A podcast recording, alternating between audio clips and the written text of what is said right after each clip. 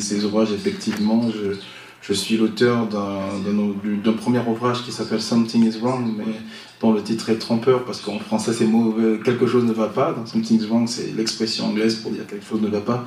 Mais plus exactement, quelque chose ne tourne pas rond. Quelque chose ne tourne pas rond, c'est des histoires de fous, des trucs de ouf, comme disent les jeunes, hein, comme disent les jeunes aujourd'hui, des trucs de ouf ou des trucs de newf. C'est le choix. Et donc, euh, c'est un ouvrage qui euh, jette un regard critique et, très satirique, hein, c'est un ouvrage satirique, j'assume d'ailleurs cette satire euh, vis-à-vis de choses qui se passent en Afrique, concernant des choses plutôt qui se passent en Afrique et dont on, doit parler et qu'on doit dénoncer. D'accord. Merci beaucoup. Pourquoi avoir écrit, euh, eu cette idée d'écrire, mais quand même, c'est des livres, comme vous l'avez dit, qu'ils sont écrits d'une manière satirique, satirique pour un jeune comme vous Oui, alors c'est très intéressant, d'autant plus que j'ai euh, toujours eu à l'esprit cette citation de Flavius Joseph, qui est un historien juif mhm. euh, du 1er siècle après Jésus-Christ, et qui disait Ceux qui entreprennent d'écrire l'histoire le font parce qu'ils souffrent que les choses dignes d'être sues demeurent ensevelies dans le silence. Ah. c'est essentiellement ça, c'est essentiellement ça, et étant donné qu'on dit que les paroles s'envolent, mais les écrits restent, et ces deux choses conjuguées m'ont poussé à écrire ces ouvrages, parce que ces ouvrages, donc déjà Something is Wrong, quelque chose ne va pas, mhm. pour euh, parler de beaucoup de choses. Donc je parle dedans de, Nicolas Sarkozy, de l'État d'Israël, de la démocratie, des questions d'immigration. C'est un essai euh, très polémique, hein, très satirique. Et dans le deuxième euh, ouvrage, qui lui est un condensé des articles que j'ai écrits et publiés sur mon pays, le Gabon, parce que je suis gabonais. Et là, il s'agit également de témoigner de cette période que je, je, je pense charnière de l'histoire de mon pays et que, euh, qui ne devait pas demeurer enseveli dans le silence. Ah, très bien. Là, vous évoquez un petit peu de M. Sarkozy, qui était un ancien président du Gabon. Euh, de et, la De la, pardon, bien sûr, de la République française, bien sûr. Vous savez, Sarkozy a mais quand même euh, euh, a participé, mais quand même pas mal à beaucoup de choses au Gabon. C'est comme ça, je fais allusion au président du Gabon. Enfin bref, donc, mais quand même, euh, dans votre premier livre, vous évoquez l'autre livre, euh, l'autre discours de Dakar concernant M. Sarkozy. je souhaite que vous nous faites encore ce rappel historique du fameux discours, parce que ce discours a beaucoup coulé d'encre parmi les intellectuels africains. Alors oui, euh, justement, je, parle du discours de Dakar euh, dans, dans, cet ouvrage, effectivement, mais je parle aussi d'un autre discours de Dakar, mhm. qui, est, euh, qui est un discours, enfin plutôt des propos qu'Abdoulaye Wade aurait tenus, des propos qu'Abdoulaye Wade aurait tenus. Alors le discours de Dakar, je, dis que c'est très simple. Hein. Nicolas Sarkozy dit que l'homme africain n'est pas assez entré dans l'histoire. Je dis que l'entrée dans l'histoire, déjà, est une invention humaine. C'est-à-dire l'histoire, c'est la création des hommes. L'histoire n'existe pas en elle-même. L'histoire, ce sont les hommes qui décident de créer l'histoire et qui décident d'y mettre ce qu'ils veulent, ce qu'ils jugent important. Ce qui veut dire que c'est que c'est un peu comme les souvenirs. On n'aura pas, on n'aura pas les mêmes souvenirs en fonction du, en, fonction, car ils dépendent, car ils dépendent de la vie qu'on a eue. Euh, vous, vous, vous souviendrez peut-être d'un événement heureux qui ne seront pas les mêmes pour moi. Même si on a vécu le même événement, on ne racontera pas de la même façon. cet événement n'aura pas la même portée. Donc se sentir vexé parce que Nicolas Sarkozy, fut-il président de la République française, qui est la cinquième puissance du monde, et mon pays, aujourd'hui mon pays d'adoption, euh, c'était beaucoup de bruit pour rien en fin de compte, parce que, que, Nicolas Sarkozy le dise, ça ne veut pas dire que ce soit vrai. Et, d'autant plus que l'histoire, c'est quelque chose de très relatif, parce que l'histoire des Amérindiens ne sera jamais la même que celle des Bantous, ne sera jamais la même que celle des Allemands, des Danois, etc. Donc il n'y a, a, pas le même point de vue, et c'était pour moi beaucoup de bruit pour rien en fin de compte.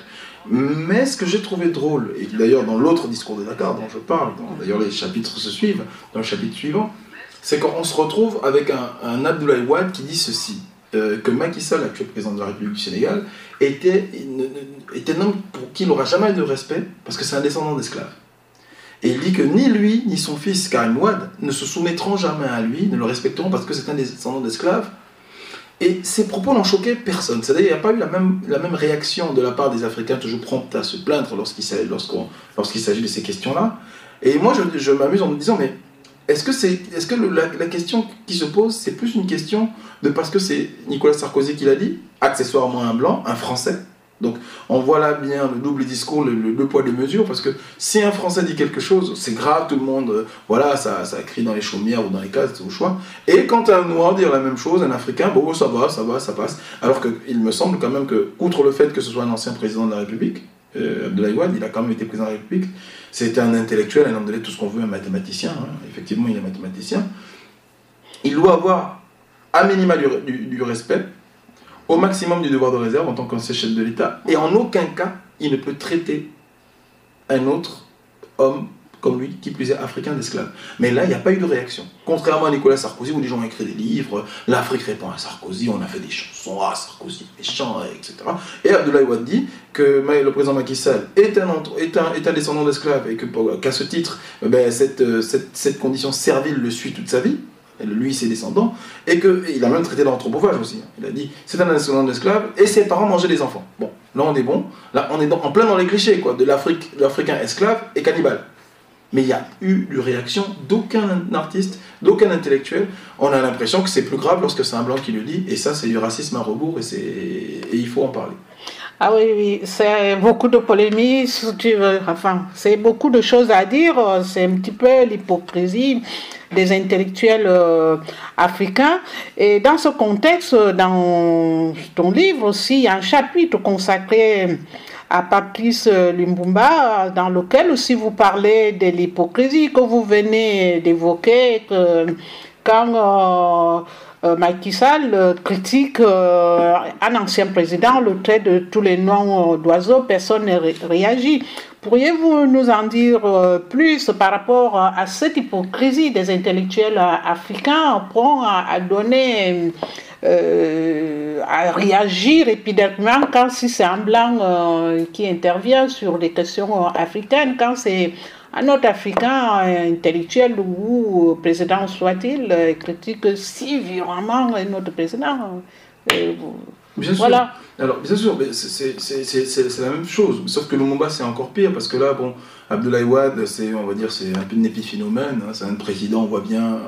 On voit bien que là, il n'a pas su tenir sa langue, hein, il n'a pas été à la hauteur de sa réputation. Et puis, au Sénégal, on a, on a été habitué à mieux. Hein, c'est pas, le, pas l'Ouganda, le Sénégal, c'est quand même le pays de Léopold Sédar Senghor, qui a dit qu'il était quand même poète président, et pas président poète qui tenait à sa condition d'intellectuel avant sa condition d'homme politique, qui est très rare. Le pays de Léopold Sédar Senghor, qui a été un, un, dirigeant chrétien dans un pays à majorité, majorité musulmane, c'est le seul président qui n'a pas dirigé avec sa famille. Il faut le dire, en Afrique, c'est énorme. C'est le seul qui n'a pas détourné d'argent. Je ne dirais pas qu'il est mort pauvre, mais ce n'est pas Mobutu ou Omar Bongo, par exemple. Et donc euh, là, effectivement, euh, oui, le Sénégal, ça nous, ça, ça, ça personnellement, ça m'a beaucoup choqué parce qu'ils ont habitués à mieux. Mais pour Lumumba, c'est la même chose, c'est même encore pire. C'est-à-dire que tout le monde aujourd'hui euh, en, Afrique et même ailleurs, pour Lumumba, c'est un symbole. C'est le symbole de la lutte pour l'indépendance. C'est le, le, discours du 30 juin. Personnellement, je pense qu'il était inapproprié ce discours parce qu'il n'était pas prévu par le protocole. Et, la première des choses, lorsqu'on est Premier ministre, c'est de respecter les usages protocolaires. Il ne l'a pas fait. Mais concernant la mort de Lumumba, on dit toujours que ce sont des Blancs qui ont tué Lumumba. Toujours, c'est-à-dire de toutes les versions, ce sont des blancs. Alors là, c'est au choix. Hein. Les Belges, les Américains, parfois, mais les Français, alors que les pauvres, il n'y avait rien, n'avaient rien à voir avec ça. Les gens d'ailleurs qui le disent de plus en plus, d'ailleurs aujourd'hui, ne connaissent même pas l'histoire de l'Afrique parce qu'on disait bien Congo belge. Voilà. Les Français avaient leur Congo, c'était le Congo Brazzaville. Je dis bien leur Congo entre guillemets. Euh, voilà, mais les Français n'ont rien à voir dans la mort de Lumumba, même si aujourd'hui de plus en plus d'intellectuels entre guillemets africains le disent, c'est de la mauvaise foi pure. Mais on occulte clairement le rôle que des Congolais ont joué dans l'assassinat de Lumumba. Vous voulez dire que les Africains n'arrivent pas à bien étudier leur histoire, ils ne prennent pas le temps? Non, je dis que l'histoire est orientée. C'est-à-dire que hmm. dans la mort de Lumumba, il y a quoi? Il y a des Occidentaux, pas des Européens, parce que les Américains ont participé, les Américains ne sont pas Européens. Ils sont blancs, euh, entre guillemets. Voilà. Mais les Danois sont blancs, mais ils n'ont rien à voir avec ça non plus. Donc il faut, situer les responsabilités, mhm. non pas sur la base de la couleur, la base, la, base de la géographie. Mhm. Donc ceux qui ont participé à l'assassinat de Lumumba sont américains. Donc on a Larry Devlin par exemple, je vous donne des noms, ils sont belges, on a Promo Linden, le, le, le, Major Weber, euh, le, le, colonel, le colonel Van de Waal, on a également Jean Schramm, non, pas Jean Schramm, on a également Jacques Bartelou et tous les autres. Et lui, il était du côté, du côté de Tchombe. On a des Congolais aussi, en tête desquels Mobutu, mhm. en tête desquels Moïse Tchombe, Godefroy Munongo, et les subalternes, Victor Nendaka et les autres. Mais ce qui est, ce qui est drôle dans cette affaire, c'est que lorsqu'on dit, on parle d'abord de Lumumba, on ne met en avant, on ne met mhm. en avant que les responsabilités extra-africaines. Et d'ailleurs, on va même jusqu'à dire, oui, mais euh, ce sont des blancs qui ont manipulé les noirs. Je dis, mais quand même, si un blanc aujourd'hui te dit, jette-toi dans le fleuve, tu vas pas le faire parce que c'est un blanc qui te l'a dit. en fait, c'est-à-dire que le, dire même, c'est avouer, c'est reconnaître que les Africains ne sont pas capables de discerner. Ils sont pires que les enfants, en fait. Ce sont des gens, il faut toujours qu'un blanc vienne leur dire des choses, alors que c'est faux. La mort de Lumumba est une association de personnes, de malfaiteurs, qui ont eu un objectif commun. Et dans ces malfaiteurs, il y a des Belges, il y a des Américains, mais également, et peut-être même surtout des Congolais et des Africains. Et les Africains, je situe les responsabilités de Joseph Mobutu. La photo de Lumumba qui a fait le tour du monde où on, le tient dans une jeep, on le maltraite, même les images, où on essaie de lui faire manger sa, dernière, sa dernière déclaration, on, on ignore une chose fondamentale, c'est que cette scène se passe devant la maison de commandement du colonel Mobutu et ça se déroule aujourd'hui au, camp Kokolo qui est donc le camp Tchachi aujourd'hui à Kinshasa. Hmm. Ça se passe dans sa cour, dans un camp militaire. Et Mobutu assiste à ça, tout sourire. La veuve de Lumumba est à côté parce qu'il y a d'autres images de la, de la, société de presse notamment. Hmm.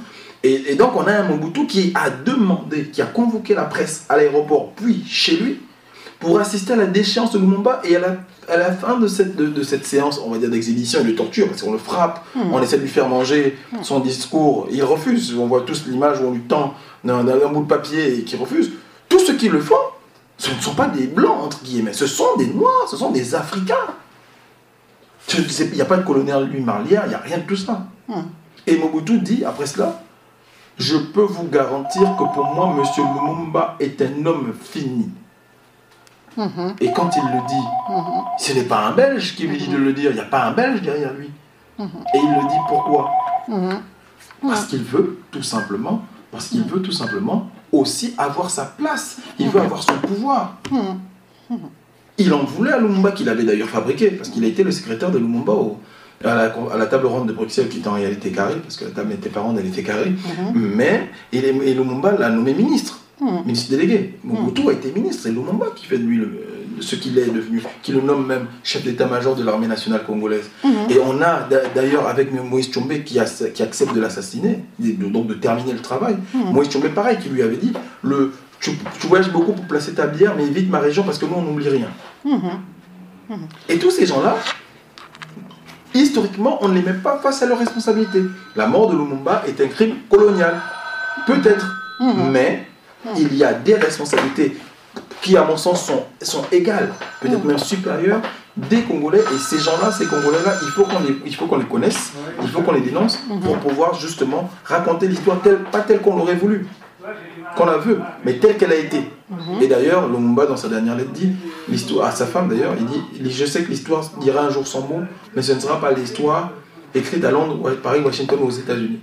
Voilà, donc je pense que le temps est arrivé de mettre les gens face à leurs responsabilités. et ces gens-là ont assassiné Lumumba au même titre que les Belges, au même titre que. À la fin du compte, si je comprends bien, hein. ils ont participé euh, ensemble euh, à ce mascarade euh, d'assassinat d'un grand leader politique, aussi pour défendre aussi leurs intérêts communs qui étaient ensemble, mais il y avait mais quand même euh, les Congolais eux-mêmes qui ont participé activement, si, je, comprends bien. Mais ça, c'est pas reconnu. Mhm. C'est-à-dire que quand on parle de la mort de Lumumba, mhm.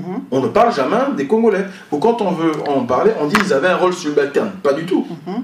Pas du tout. Et, et, moi, je vais même plus loin parce que ce qu'on ne sait pas, ou qu'on feint de ne pas savoir et qu'il faudrait donc clamer, c'est que lorsque Lumumba est arrêté par des soldats congolais, il réussit à s'enfuir. Et il, il demande l'asile à, une garnison de l'ONU. Et ces soldats de l'ONU sont africains. Ils sont nigérians. Et d'ailleurs, euh, pour la petite histoire, euh, il y a un certain Agui Ironsi, mhm. qui sera le premier président Ibo du Nigeria, qui va d'ailleurs inaugurer le premier coup d'État. Non, pardon, le deuxième président Ibo, parce que le premier président du Nigeria est Ibo, mais le, premier président issu d'un coup d'État au Nigeria, mm -hmm. d'ailleurs, qui lui-même va être renversé par un coup d'État et va être assassiné. Mhm. on, y voit l'origine de la guerre du Biafra, mais ça c'est encore une autre histoire. Il y a euh, dans, parmi ces soldats un certain euh, Fodé Sanko, qui va être tristement célèbre parce qu'il va être un Sierra Leone, donc il va être tristement célèbre. Il va créer le, le RUF en Sierra Leone qui coupait les mains, etc. etc. avec Charles Taylor, bon, ça c'est encore une autre histoire. Et il y avait des, casques bleus ghanéens. Ces gens-là, qui étaient d'ailleurs issus de pays dits progressistes, auraient dû, et des Guinéens d'ailleurs qui étaient présents aussi, auraient dû, dans ce auraient dû protéger Patrice Lumumba. Parce que c'était un, un, homme, un premier ministre qui avait été renversé. Mhm. Deux, c'était un être humain. Mhm. Et l'ONU est là pour protéger les gens. Or, l'ONU a, via des casques bleus africains, je dis bien, je dis pas européens, africains, ont pris Lumumba et l'ont remis aux soldats, aux soldats congolais. Mhm. Et Fodé Sanko, d'ailleurs, euh, en parlera jusqu'à la fin de sa vie. Bon, après, bon, euh, c'est peut-être pas le bon exemple parce qu'il a tué beaucoup de gens aussi. Mais voilà, pourquoi ces responsabilités sont jamais pointées du doigt Pourquoi? Moi, c'est la question que je pose. Et en plus, pour parler de responsabilité, pour Lumumba, je, vous constatez que je peux en parler pendant des heures. Ah, oui, oui. ah oui, effectivement, on continue toujours euh, dans ce cadre de dénonciation. On va revenir aussi sur le cas du Gabon, si nous pouvons aussi en parler par rapport à ton livre où vous dénoncez l'élection présidentielle de 2009 euh, que vous faites.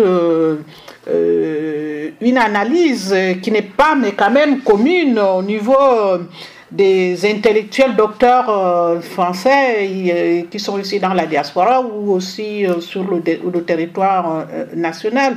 Vous êtes si jeune, vous avez une analyse fine concernant tous ces sujets de l'histoire. Vous pouvez nous en dire plus d'où vient cette sagesse-là ah, Avant de répondre à votre question, j'aimerais, euh, pour, vraiment terminer sur le Mumba, parce que c'est très important, euh, j'aimerais dire qu'on a toujours le choix. Mhm. et, je vais l'illustrer par un exemple. Mhm.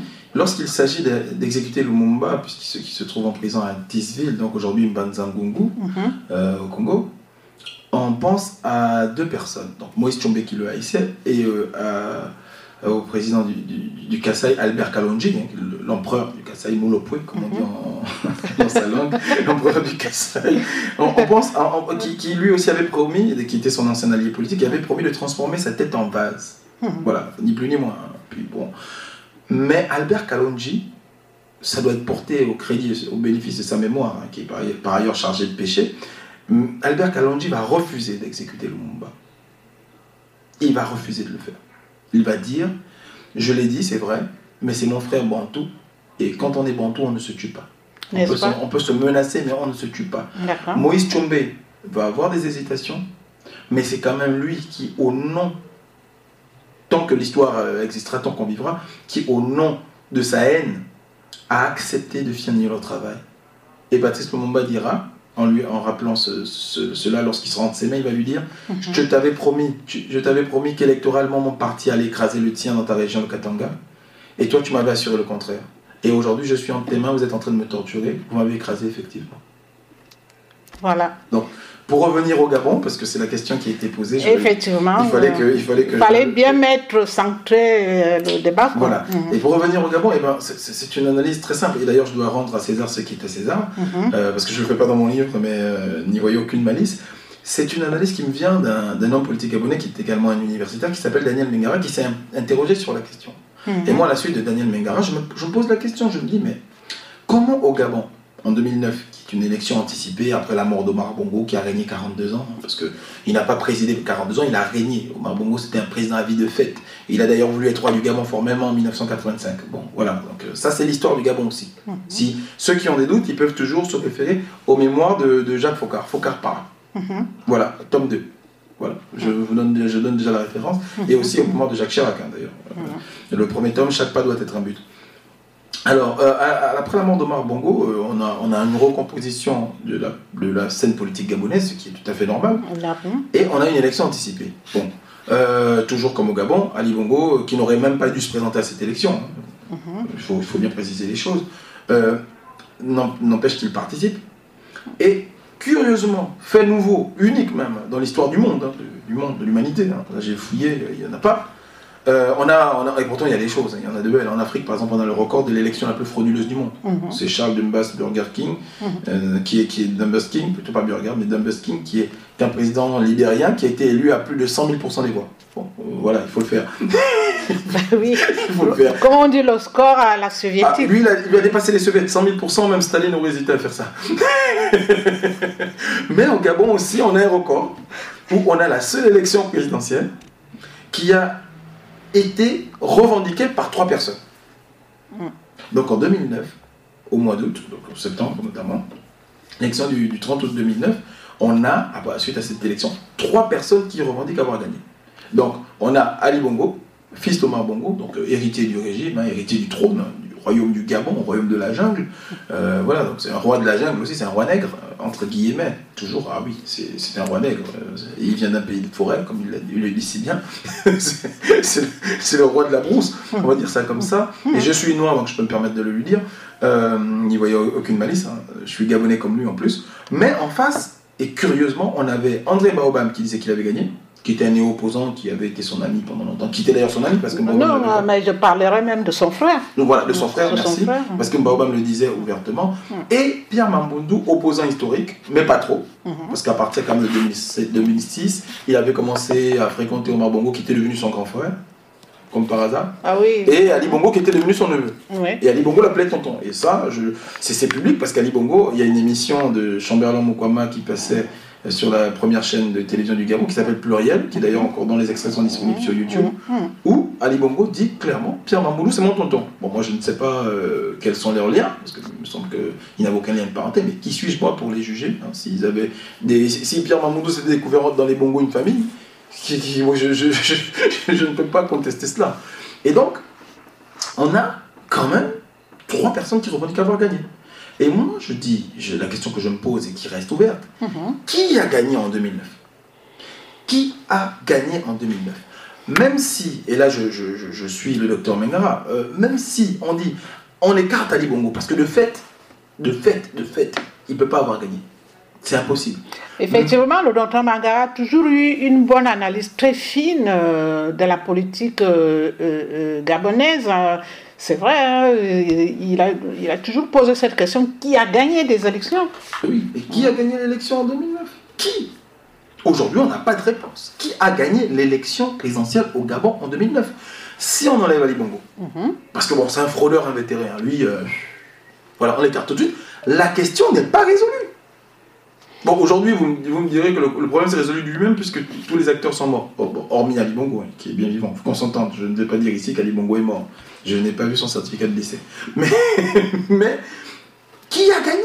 On enlève Ali Bongo, on a Pierre Mambonou qui revendique, on a André Baobab qui revendique, chacun de leur côté. hein. C'est-à-dire que même dans le, le contentieux post-électoral à la Cour constitutionnelle, Mhm. vous avez chaque candidat avec ses avocats qui venaient séparément contester l'élection d'Ali Bongo ensemble, mais revendiquer chacun la victoire. Est-ce qu'ils avaient des procès verbaux? Est-ce que vous avez Alors- des nouvelles par rapport à ça? Vous qui êtes un petit peu historien. Ah oui, euh, là- là, il faut savoir que Baobab a, confié au docteur Mengara qu'il avait eu son procès verbaux sur 2000, euh, 2600 bureaux de vote. Donc en fait, fondamentalement, Baobab ne, pouvait- ne, se- ne se basait quasiment sur le, le 1 cinquième des procès verbaux, ce qui montre que c'était pas sérieux du tout. Et Pierre Mamboundou, euh, bien sûr. Et, c'est encore pire parce que Pierre Mamboundou, lui, a affirmé qu'il avait tous les PV, parce qu'il avait un, parti politique bien organisé au niveau national à l'époque. En plus, l'UPG en 2006 était, euh, était un parti très puissant. Mais curieusement, Pierre Mamboundou a refusé de les publier, a contesté mollement. Et après, bien sûr, euh, il a parlé d'ouverture, d'union nationale, euh, etc. Il a été question maintenant qu'ils travaillent ensemble pour le bien du Gabon et du peuple. Et que, comme euh, disait là, je vais toujours paraphraser le docteur Mengara, hein, qui, Hakim Babessol avait dit qu'en politique, il faut savoir fermer et ouvrir. Et à chaque fois qu'il ouvrait, on remarquait que c'était plein d'argent qui tombait dans la main. Donc, euh, Mhm. effectivement, euh, Pierre Mamboulou, on peut supposer euh, là qu'il n'avait peut-être pas gagné, entre guillemets, mais le fait est que, réellement, au Gabon, cette question n'a jamais été tranchée. Qui a gagné en 2009 Ali Bongo, on le met de côté, il n'y a pas de problème, mais on se retrouve avec un Pierre Mamboulou et un André Maobam, et la question qui fait mal, et là où c'est- on rigole moins, Mhm. c'est qu'il y a eu des, une crise post-électorale au Gabon, il y a eu des émeutes, il y a eu une répression, il y a eu des morts, des gens qui ont été assassinés, voilà, il y a des gens qui ont, qui ont été tués, il y a eu des vols de la mort, c'est-à-dire des gens qu'on a pris, qu'on a jetés par hélicoptère dans, dans l'océan Atlantique, il faut le savoir ça. Et moi je pose la question, mais ces gens-là sont morts pour qui en fait? Parce que dans les, dans les rues, il y avait des gens qui manifestaient, mais chacun manifestait pour son candidat. Alors que le peuple a bien choisi quelqu'un. Qui est cette personne Effectivement, c'est un déficit de démocratie au Gabon, apparemment. Ah ben, c'est plus qu'un déficit de démocratie. Le Gabon n'est pas une démocratie. Le Gabon est une dictature pure et dure. C'est d'ailleurs, même c'est d'ailleurs un royaume en fait. Le Gabon, de fait, c'est une monarchie. C'est une monarchie. C'est juste, c'est une monarchie déguisée, et très mal déguisée. Lorsque vous regardez la cérémonie de prestation de serment des ministres, mhm. mais il y a l'équivalent en monarchie, ça s'appelle l'hommage livre. Effectivement, on voit ça. Voilà. Mhm. On, ne peut pas, mhm. on ne peut pas jurer fidélité à un, président. Un être humain. C'est pas possible. On jure fidélité à un pays. Un pays. On ne jure pas euh, fidélité, à un être humain. Mhm. Lui, s'il est élu par le peuple, tous ne doivent reconnaître que le peuple. Et l'expression du peuple, c'est la Constitution. Élaborée par les parlementaires qui, eux, sont issus du peuple. Mais c'est pas le cas du Gabon. Le hmm. Gabon n'est euh, pas plus une, démocratie que moi je suis suédois. Donc, euh, un moment. Et même j'ai même des chances de devenir suédois, le Gabon ne, serait, ne, serait, ne le sera toujours pas. En tout cas, le régime de Bongo. Donc euh, là, on est dans autre chose. Mais pour revenir à 2009, effectivement, là, on est pour moi dans la plus grande entourloupe. C'est un enfumage monumental. Et il y a des gens qui se sont entendus pour tremper les Gabonais une fois de plus. Et ça, c'est inadmissible. Ah oui, euh, je voudrais bien savoir, que, parce qu'à la Cité de la démocratie, tout ce monde-là, ils étaient là, Ndombobam, euh, et puis aussi, euh, il y avait aussi le troisième, le quatrième homme, Bruno Ben Mobamba, tout ce monde-là était regroupé à la Cité de la démocratie pour réclamer tous la, la, la victoire contre M. Ali Bongo.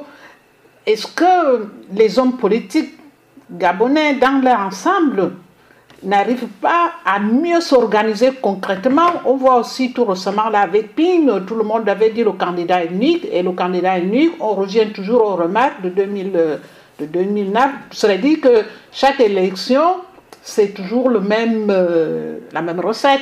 Ben oui. Vous ben qui ben une jeune, vous êtes jeune, mais vous avez vraiment euh, une bonne analyse. Ça veut dire que vous n'agissez pas épidermiquement. Mm. La, la, politique, c'est aussi analyser les faits concrets, comme vous faites toujours allusion au docteur Mangara. Docteur Mangara, on peut toujours le reprocher tout ce qu'on le reproche, mais c'est un homme euh, très habile très intelligent qui analyse des choses concrètement. Mais oui, mais de, toutes les façons, euh, l'histoire du Gabon est une tragédie. Dans le sens où euh, tout ce qui se passe dans ce pays euh, est, déjà écrit à l'avance, a déjà été vécu, surtout aujourd'hui. Hein? On a la même chose, c'est-à-dire on a un bongo père ou fils, hein, assis sur son argent, et donc l'argent des Gabonais, parce que c'est pas son argent. Hein. Bongo était agent des postes, voilà, il n'a pas de fortune personnelle. Ali Bongo, euh, personnellement, il, tout ce qu'il a, il le doit au fait qu'il a pillé le Gabon. Il a été haut fonctionnaire, il ne peut pas justifier son train de vie. Il a fait de la musique, sa seule activité libérale, euh, il n'a pas vendu plus de, plus de 100 disques. Donc il faut à un moment donné qu'il nous dise d'où vient l'argent. Bon, voilà. Euh, pour le reste aussi, on peut en parler. Hein. Pour le reste, on peut en parler, mais le drame du Gabon, c'est celui-là, c'est que on a euh, un régime autoritaire et qui, se, durcit au fil des années, notamment depuis Ali Bongo, mais on a en face une opposition qui ne vaut rien. Parce que vous savez, et je vais répondre à cette question simplement en citant Omar Bongo lui-même. Une fois, on lui a posé la question en France, et l'opposition gabonaise. Et il a dit, euh, je vais euh, essayer d'imiter un peu sa voix, l'opposition, l'opposition, écoutez, elle s'oppose. Elle s'oppose à tout, mais surtout à elle-même. Donc l'opposition gabonaise, elle s'oppose elle s'oppose à tout, mhm. surtout elle-même. Mhm. Et donc on a des gens qui sont toujours pleins de contradictions, parce que ce sont des gens qui se servent de la politique comme moyen d'enrichissement. À la fin, vous voulez dire que euh, ces hommes politiques-là ne sont pas là pour servir le peuple, ils sont là pour s'en se servir. Bien sûr, ils sont là pour se servir. Ils sont ah. là pour se servir parce que c'est toujours la même ritournelle. Mhm. Parce qu'il faut bien regarder l'histoire du Gabon. L'histoire du Gabon, c'est toujours des mouvements populaires qui sont récupérés par des politiques et, qui, et qui sont travestis par eux. 1990, c'est pareil. Quand, quand, quand, et ça part d'ailleurs de l'université, d'ailleurs de Dr Mengara qui est aujourd'hui, euh, c'est lui l'initiateur de 90, hein. il, faut le, il, faut le, il, faut, il faut le lui reconnaître, et d'ailleurs le clamer. Euh, une fois ça arrive au niveau politique, les politiciens trouvent des arrangements avec le régime, ça donne les élections, les premières élections législatives euh, après le parti unique. Mhm. Balotage défavorable pour le, pour, pour, le, pour le PDG. Babessol qui, qui dit que la coalition est caduque. Balotage favorable du PDG. Le PDG a la majorité, même s'il est mis à mal. On revoit la même chose en 93. Omar Bongo qui décide unilatéralement d'arrêter de, de, le processus électoral alors qu'on n'a pas donné les voix de l'estuaire où se situe plus de 70% du, du collège électoral. Ça, il faut le savoir. Mhm. Avec une gouverneure du Haut-Togo, Madame Ningon, à qui il faut rendre hommage, qui, elle, mhm. déclare ouvertement, étant responsable du dépouillement, que le dépouillement de l'estuaire n'a pas été fait, mhm. que les chiffres annoncés vous, par... Vous voulez parler de l'ancien gouverneur de l'estuaire? Oui, Madame Ningon, l'ancien gouverneur de l'estuaire. Et, et, que les chiffres annoncés donc par Boumou Miyakou, le père, parce que Gabon, voilà, c'est la preuve que c'est une monarchie. Vous voyez, même les postes ministériels sont de père en fils. Voilà, on a un ministre de l'Intérieur, Miyakou, euh, papa, et l'enfant aussi vient, il occupe le même ministère. Voilà. Et c'est ça la monarchie en fait, mais une monarchie de la brousse, il hein, faut, qu'on se le dise, monarchie de la jungle. Euh, et, là, on a quoi? Vous voulez dire qu'une monarchie avec ses bouffons? Oui, oui, oui, mais ça c'est on, with, with, the monkeys on the trees, comme disent les Américains. C'est-à-dire, ça c'est les trucs de la, de la jungle, vraiment, parce que c'est caricatural. Ah, d'accord. Le Gabon est, un état caricatural. C'est même pas un état hybride, on ne sait pas trop ce que c'est. Hmm. C'est-à-dire que c'était un royaume même quand on regardait, le, regardez les fauteuils de tous les présidents mhm. des grandes puissances. Mhm. Regardez le fauteuil du président du Gabon. C'est un trône. C'est un trône. On, on va pas m'expliquer à moi que le président, le, fauteuil du président français par exemple, est, simple. Je dirais pas que c'est un fauteuil de bois, mais voilà. Et que, et que pour le Gabon, c'est frappé d'or, avec des armoiries. Et quand vous regardez le, trône, par exemple, du roi du Maroc, vous trouvez que ça se ressemble. Donc il y a une volonté réelle de singer les monarchies. Hmm. Bien sûr, d'ailleurs Bongo l'avait dit, Omar Bongo était clair, il voulait que le Gabon devienne un royaume, il a voulu en 85. D'ailleurs ça a coûté la vie à Alexandre Manza. Hmm. Aussi, c'est l'histoire du Gabon, il faut la, il faut la connaître. Hmm. Mais pour revenir à l'opposition gabonaise, qu'est-ce que je dis, moi, fondamentalement C'est que non seulement elle n'est pas à la hauteur, hmm. mais que ce sont des entrepreneurs, ce sont des, des politico-entrepreneurs. C'est-à-dire qu'ils se servent de la politique pour s'enrichir. Ah d'accord. Euh, ah oui, ah Donc ils ne sont pas là pour créer des richesses, ils sont là pour ruiner encore le peuple plus. Bien sûr, se servir de ça, parce qu'en fait, mhm. Omar Bongo, et même Ali Bongo dans une certaine mesure, parce que mhm. il a beaucoup de défauts, mais il n'est pas totalement idiot. On peut mhm. moins lui le reconnaître. D'accord. Voilà, on peut moins lui reconnaître. Il n'est pas très beau, mais il n'est pas, très, il est pas si idiot que ça. Il sait très bien que il n'est pas, qu'il n'est pas là pour, pour arranger quoi que ce soit. Ce sont un prédateur né. Ces gens-là sont des prédateurs. Ils sont vraiment sur le principe de la prédation ultime. Mhm. Mais ils savent aussi que pour que la prédation dure, il faut acheter une certaine paix sociale. Et comme les Gabonais sont des gens qui ont, qui ont un esprit très républicain, parce qu'ils pensent qu'on ne peut, on peut pas évoluer hors du cadre politique, donc républicain, donc mhm. élection et toutes ces choses-là, c'est tout à leur honneur, parce que le jour où mhm. on sort de là, ça donnera n'importe quoi. Ils achètent, au lieu au lieu de répondre aux attentes, Mhm. Au, lieu de, répondre aux attentes, c'est mon téléphone qui sonne, je suis désolé. C'est mon téléphone qui sonne, je suis désolé. Donc, euh, oui, donc voilà, euh, au, lieu de répondre, au lieu de répondre aux attentes du peuple, il préfère acheter les espoirs du peuple. Ou du moins c'est détourné en disant, c'est le cas de Mbabesso avec la photo où il a joué. Cette photo, cette photo est complètement est, un désastre parce qu'Omar Bongo dit écoutez, je suis peut-être je suis, je suis, je suis peut-être mauvais, mais je suis pas le pire. Parce que regardez le titre que vous avez choisi, c'est lui qui a joué devant moi. C'est ça en fait, c'est ça en fait la méthode Bongo, Gabon. C'est qu'on a, des, on a, des, on a des opposants qui se disent opposants. Mhm, d'accord. Euh, bon, euh, voilà, notre émission euh, s'achemine à, notre, à la fin. Donc nous avons eu, mais quand même là, vous dire que vous allez bientôt euh, publié un autre ouvrage qui s'appelle euh, Mauvaise nouvelle euh, du Gabon. Pourriez-vous nous dire très brièvement, parce que nous sommes là pour une autre émission toujours littéraire qui va démarrer, avec notre ami qui se trouve à Abidjan, Côte d'Ivoire. Pourriez-vous nous dire brièvement concernant votre dernier ouvrage, la nouvelle chronique du, Gabon. Euh, Alors, euh, donc oui, Mauvaise Nouvelle, là, c'est un ensemble d'articles que j'ai écrits pendant trois ans euh, dans divers médias et qui parlent du Gabon et qui montrent donc l'évolution de la situation. Mhm. De la commande d'armes d'Ali Bongo en Ukraine qui préparait déjà son coup d'état électoral. C'est moi qui ai fait sortir l'affaire. Mhm. à à, l'éviction des, des, des, Black Boys, hein, comme on dit, du clan Lake Chalianga, mhm. que j'avais aussi prédit, à bien sûr l'attaque du QG de Jamping qui euh, que j'ai démontré qui était d'ailleurs quelque chose qui avait déjà été vécu parce que Babessol a eu la même chose, Pierre Mamoudou a eu la même chose Mhm. et que ça fait partie donc de- du, du savoir-faire du régime en fait. Du processus, euh, du, du régime prédateur euh, avec ses bouffons, quoi. Bah, toujours avec ses bouffons. Mais, mais, mais, mais ce qui est dramatique, comme je le disais tout à l'heure, et d'ailleurs ça rejoint la question que vous avez posée tout à l'heure, votre quatrième question, Mhm. c'est que on a fondamentalement un peuple courageux au Gabon, un peuple très courageux, mais une élite qui n'en vaut pas la peine. Une élite que moi j'ai appelée le politico-entrepreneur. C'est-à-dire se sert de la politique pour s'enrichir, et les Bongos ont bien conscience de ça, ils les achètent systématiquement et détournent les idées du peuple. Et c'est pas pour rien qu'aujourd'hui ceux qui sont en prison ce sont toujours les mêmes, c'est-à-dire les enfants du peuple qui sont en prison. Jamais l'enfant d'un homme politique, opposant soit-il, n'a été empêché de quitter ce pays. Voilà, merci beaucoup. Notre émission euh, s'achève. Euh, Nous vous disons que euh, de continuer toujours à nous suivre sur Radio Tam Tam. N'oubliez pas de télécharger notre application sur notre site internet www.radiotamtam.org et restez toujours en direct. Écoutez, c'est votre radio en musique. Merci. Nous étions en direct avec Joxy Ndolombe, journaliste et écrivain gabonais. C'est un jeune gabonais euh, qui habite euh, Île-de-France, euh, qui travaille aussi pas mal euh, sur Monde Afrique, collaborateur de Monde Afrique, pas mal, beaucoup de journaux français. Euh, ici en France, c'est un jeune très actif. Euh, Je vous invite euh, effectivement à acheter ses livres pour pouvoir bien lire les faits qu'il vient de étayer. Merci beaucoup et toujours sur Radio Tam Tam. Merci.